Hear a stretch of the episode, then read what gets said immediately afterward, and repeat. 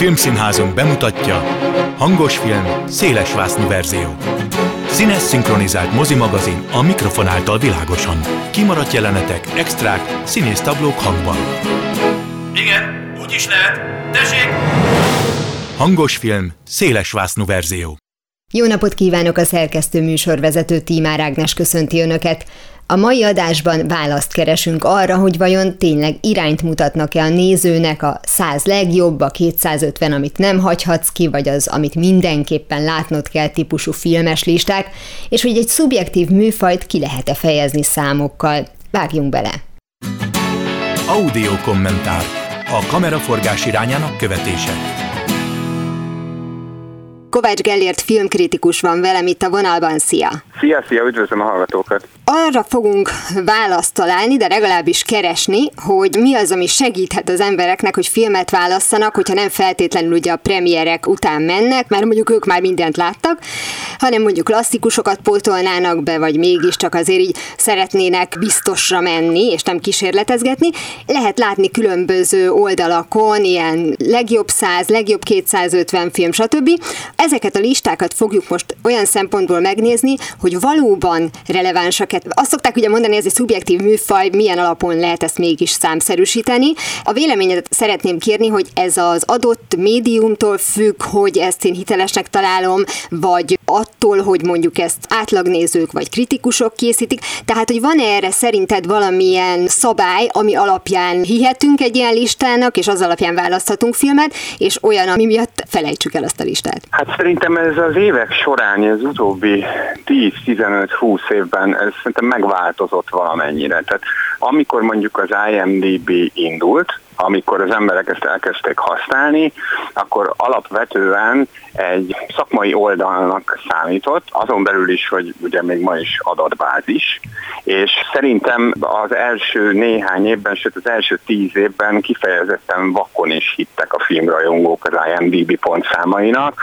A 250-es listájuk az meg mindig nagyon izgalmas vitára ad alapot, mert igazából azon a listán, mint filmkritikus mondom ezt, megítélésem szerint akkor sem a fölkerülnek új filmek, tehát azok sincsenek egy bizonyos szint alatt. Azzal persze lehet vitatkozni, hogy most reményrabjai az kinek az első, és kinek inkább a második vagy a tizenötödik, de szerintem erről ebben a minőségi környezetben legalább annyira felesleges vitatkozni, mint a krumplis tészta kontra paprikás krumpli dolgokon. Valóban ízlés kérdése ezt eldönteni. Aztán ezek az adatbázisok, pontosabban az IMDB, ugye átalakult az évek során, sokkal személyesebbé vált, mármint hogy egyre népszerűbbek lettek a személyes profilok, az, hogy én is pontozhatok egy filmet, listákat készíthetek, aztán vannak már más platformok is, ami így működik. Szerintem az emberek úgy élnek ezekkel a listákkal, mint nagyjából mindennel az interneten,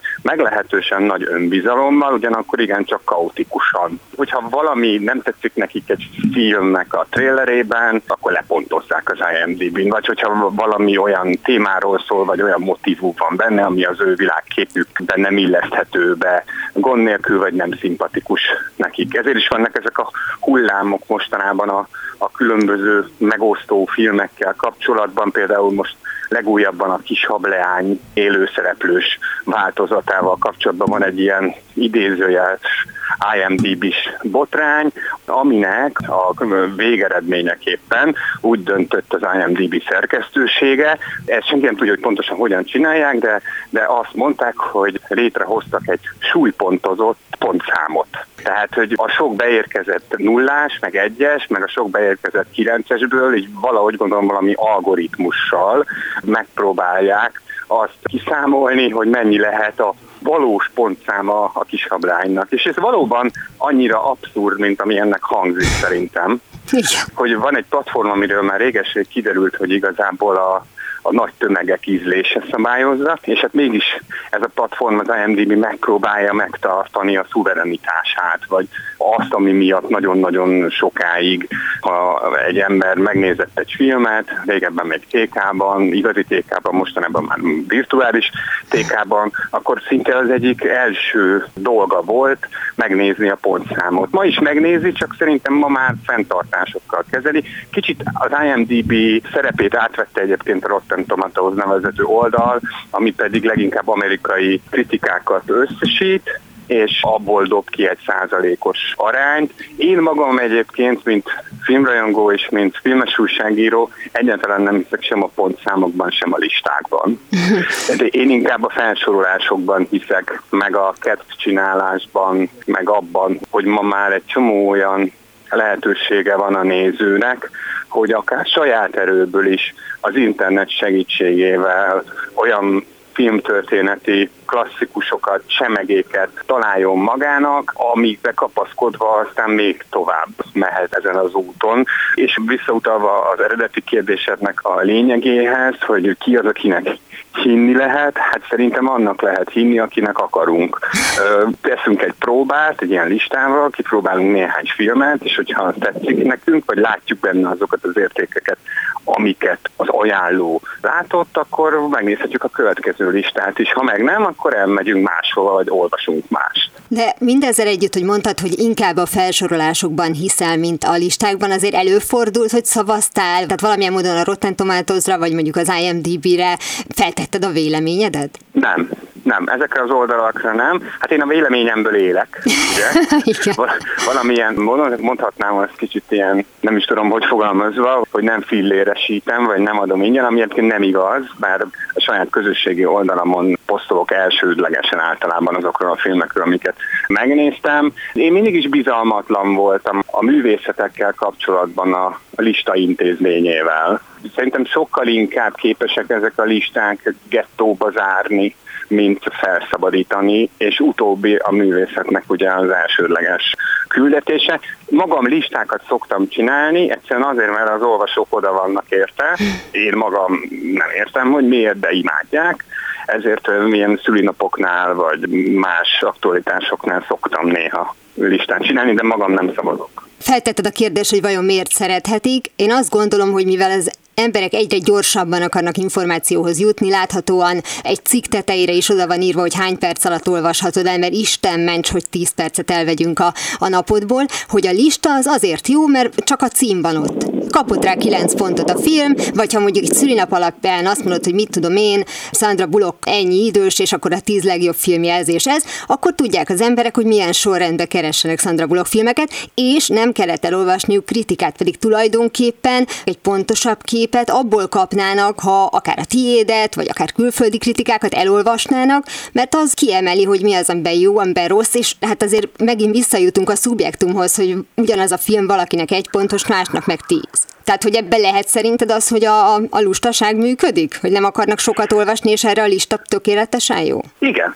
Én azt hiszem, hogy erről van szó. Egy kicsit még élesebben fogalmazva szerintem az internet, és az interneten található viszonylatos mennyiségű content, az árt az érdeklődésnek, az emberi szellem érdeklődésének. Annak, hogy magamtól fedezzek fel dolgokat, tudom, mit szeretnek szerintem az emberek a listával leginkább. Én legalábbis ezt tapasztalom, de nem csak a saját oldalamon, hanem más listákkal kapcsolatban is vitat vitatkozni. Uh-huh. Tehát azért szeretik leginkább a listák az, hogy odaírhassák, hogy ho-ho, nincs rajta a nem tudom mi ennek a színésznek a listáján. A, annak a rendezőnek listáján meg az nincs.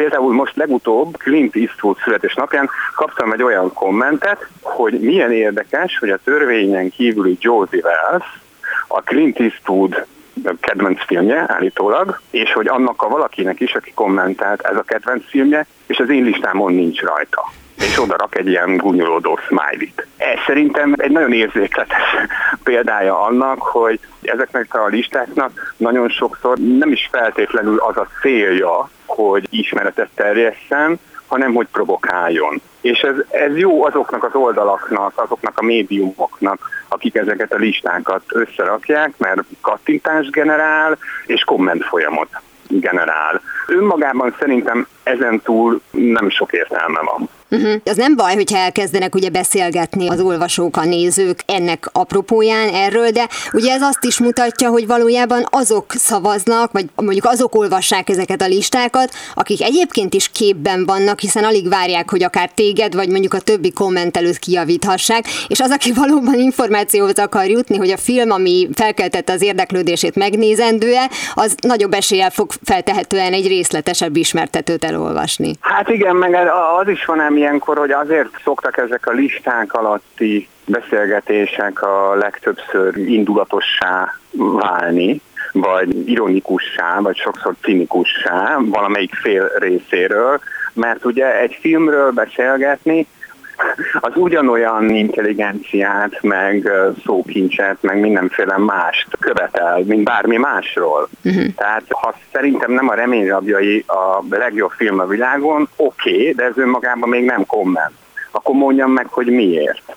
Uh-huh. És az érvelési készségnek a hiánya, vagy a meglehetősen alacsony mértéke, az, az szerintem megakadályozza az embert abban is, hogy, hogy egyáltalán a, a filmek segítségével megtanuljon dolgokat a világról, és ezáltal fejlődjön ezek a viták, hogy most a keresztapa vagy a reményabjai a legjobb film, ez, ez már önmagában azzal szerintem, ha nem is kioldható már, mint ez a vita, de, de mindenféleképpen feleslegesért teszi, hogy konkrétan, ha erről a két filmről beszélünk, tényleg az almáról meg a körtéről beszélünk. De ha elkezdünk arról beszélgetni, hogy nekem miért a keresztapa és neked miért a reményrabjai, akkor megtudunk egy csomó mindent, talán a remény rabjairól, meg talán a keresztapáról, meg talán egymásról is. Uh-huh. De cserélhetünk?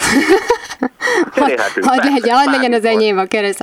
Na, hogy a beszélgetés elején ugye szóba került, hogy lényegében például az IMDb-n is az ad le szavazatot, aki akar. És ez sokakat megnyugtat, hogy tulajdonképpen az átlagnéző mondja meg, és hogyha sok ember mond valamit, akkor azok nem tévedhetnek alapon, biztos, hogy nem véletlenül kapott pontot, az 8 meg 9 pontot, mások meg azt mondják, hogy hát hogyha csak kritikusok pontozhatnának, akkor ez egy hitelesebb eredmény lenne. De te mondtad, hogy valójában, és én erre például nem is gondoltam, hogy az emberek kedvet éreznek szavazatot leadni akkor is, ha történetesen nem látták a filmet, amiben benne van a szimpátia része is, tehát hogy szeretem-e a színész, szeretem-e a rendezőt, tök mindegy, hogy milyen a film, én még nem láttam egy kockát se belőle, de már adom rá a tizet vagy az egy pontot, és a másik része pedig az, hogyha egy tréler trailerből indul ki a történet, akkor lehet, hogy mondjuk ugyanolyan, nem tudom, vizsgáztató rendszert kéne bevezetni az IMDb-nek, mint nagyon sok oldal, amelyik azt ellenőrzi, hogy robot vagy-e vagy sem, hogy bead egy kockát a filmből, ami a trélerekben nincsen benne,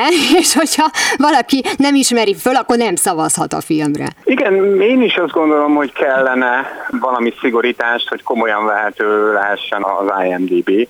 Bár én azt gondolom, hogy ez a része, ez már nagyon régen nem számít annyira, legalábbis nekem, meg azoknak az embereknek, akiket én ismerek, és mondjuk kollégáimnak mondhatom őket. Az IMDb rendkívül értékes oldal, nagyon-nagyon sok információ van ott filmekről. De valami, hogy én listákat akkor szoktam igazából használni, hogyha valamilyen nagyon specifikus témában kell mondjuk cikket írnom. Ez mondjuk nem egy műfajról, hanem egy nem tudom, motivum vagy valami jellemzőnek kell közös lennie ezekben a filmekben. És például van a Taste of Cinema nevezető oldal, akik ilyen speciális kategóriákban csinálnak topuszokat. Nem tudom, én a, a legjobb olyan filmek, amelyeket olyan rendező csinált, akitől nem vártunk, hogy jó filmet csinál valaha. Tehát ilyen, ilyen nagyon szubjektív listákat csinálnak. Az meg, hogy egyes filmek irányába, vagy egyes filmek ellenébe szabályos invázió indul el az interneten, tehát nem csak az IMDb-n, hanem a legkülönböző fórumokon is, az ugyanúgy a mai világunk sajátja, mint nagyon sok másik kellemetlen dolog a, a virtuális térben, tehát a mozi sem lett meg, vagy a filmek sem lettek meg kívülve ettől. Hát vannak mindenféle összeesküvés elméletek, hogy vannak filmek, amiket ilyen troll csoportok próbálnak meg kicsinálni, de az a rossz hírem van ezeknek a troll csoportoknak, ha valóban léteznek, hogy ahogy mondjuk a rossz kritika se tudott még megbuktatni egyetlen egy filmet sem, uh-huh. és egyetlen egy kritika se beszélte le a nézőket arról például, hogy megnézzék a halálos iramban százat, úgy egy ilyen akció sem fogja eltántorítani a nézőket, hogy megnézzenek egy filmet, ami igazán érdekli őket. Tehát tulajdonképpen ez ez önmagában csak a rossz indulatról szól, és mint ilyen teljesen felesleges a létezése. Kell-e valamiféle alaptudás, alapismeret a filmművészetről, a filmgyártás körüli történetekről, hogy valóban értelmezhessd a filmek mellett szereplő számokat. Mert ugye ez egy nagyon relatív dolog. Tehát, hogy azt látjuk mondjuk ilyen kanadai családi filmek mellett, hogy 10 pontot kapott. Hát na nem, mert megnézte egész Kanada, és nagyon szerették, mert nem volt benne semmi utánivaló, való, de aki meg ettől például rosszul lenne, az eleve nem nézte meg, és most bocsánatot kérek a kanadaiaktól, nagyon jó filmeket is szoktak csinálni, azért tettem hozzá, hogy családi, tehát hogy nem veszi a fáradtságot, hogy lepontozza, éppen ezért megmarad a magas pontszám, és nem is feltétlenül kis számú szavazóval. De hogy mi az, amiket szerinted figyelembe kell venni, amikor ezt a számot ellenőrizzük, azon túl, hogy mondjuk hányan szavaztak? Szerintem csak és kizárólag a saját ízlésünket. Tehát, hogy ezeket le kell tesztelni. Először szerintem meg kell hozni egy döntést. Tehát el kell dönteni, hogy ennek a listának egy-két film megtekintéséig hiszek, és kipróbálom. És hogyha úgy ítélem meg, hogy amit ajánlott az nem megfelelő, akkor keresek egy másik újságíró listáját, vagy keresek egy másik orgánum listát, és akkor az alapján keresek néznivalót, hogyha meg az ember mondjuk szeretné magát tényleg tudatosan képezni, mármint hogy filmtörténeti szempontból, akkor arra meg megvannak, ha tudom, hogy ez teljesen old school, amit mondok, de arra megvannak azért a könyvek is még mindig. Tehát vannak nagyszerű filmtörténeti könyvek, ahol csodálatosan felsorolják a jobbnál jobb filmeket, sőt, hát egy olyan 20 éve jöttek divatba az ilyen magazinszerű szerkesztésű, nagyon szép kivitelő és kifejezetten frappánsan megírt könyvek. Most az 1001 film sorozatra gondolok, uh-huh. ami, amiből hogy 1001 film, amit látnod kell, mielőtt meghal. És rengeteg olyan könyv jelent meg aztán utána, amely mondjuk nem 1001, de száz skifit, vagy száz horrort ajánlott, és ezeknek a könyveknek a, az impresszumában látható, hogy nagy nevű újságírók írták, és ha az ember még bele is olvasna, hogy Isten ezekbe a, az írásokba, akkor azt is láthatja, hogy ezek meg vannak írva. Uh-huh. Tehát, hogy irodalmiak is rendben vannak. Én azt hiszem, hogy senki elől nincs elzárva a tudás, csak el kell dönteni, hogy melyik irányba megy az ember. Az internet alapvetően azt sugalja egy egyszerű felhasználónak, hogy azért van itt minden, hogy téged kiszolgáljunk, a te igényeidet, a te ö, vágyaidat. És ezek a filmes listák is szerintem inkább erről szólnak, hogy hadd higgye azt a felhasználó, hogy meg lehet úszni a dolgot egy listával. hogy, hogy akkor megnézem ezeket, és akkor jó vagyok. És ha meg nem, akkor meg hopp, átverve érzem magam. Szóval, hogy szerintem vannak ilyen valóban ilyen hagyományos dolgok, mint például a gondolkodás és az olvasás, ami, amit be lehet vetni. Nagyon furcsa szavakat használsz, hallott, tehát hogy olvasni is lehet. Ki van? Én is így kezdtem. Ezek a listák ugye azért alapvetően, ahogy te is mondtad, nem tegnap születtek, ez már nagyon régóta divat, és az is szóba került, hogy az IMDb-n a, a reményrabjai az első, most már nem tudom, körülbelül az ókori görögök óta, és azóta azért született néhány remek film, el tudja veszíteni egy lista hitelességét, vagy a, a relevanciáját azáltal, hogy hát mi magunk is látjuk, hogy vannak olyan egyébként a maguk korában zseniális filmek, amelyek jól öregszenek, és 50 év múlva megnézve is még tátott szájjal nézzük, és valami rosszul. Tehát azt mondjuk, hogy hát ez poros, ez már nem jó. Nem tudom, hogy ilyenkor a listát frissíteni kéne, vagy azt kellene mindig mondani, hogy lista 1975-ből, amiben ezt és ezt szerettük, és ez már egy plusz segítség, mert lehet, hogy ha egy mai 20 éves megnézi a remény rabjait, akkor azt fogja mondani, hogy uh-huh, ez tök hosszú volt, és lassú volt, és, és nem is történt benne semmi. Uh-huh. Nekem meg az jut erről eszembe, hogy miért nem úgy viselkedik a tisztelt olvasó, hogy ez valamiért, hát csak az első. Aha. Hogy miért, miért nem gondolkodik azon, hogy, hogy miért van az, hogy amióta elkészült a reményrabjai nem tudták arról a listáról letolni. Hogy mi az a hatás, amit kivált a Darabont filmje.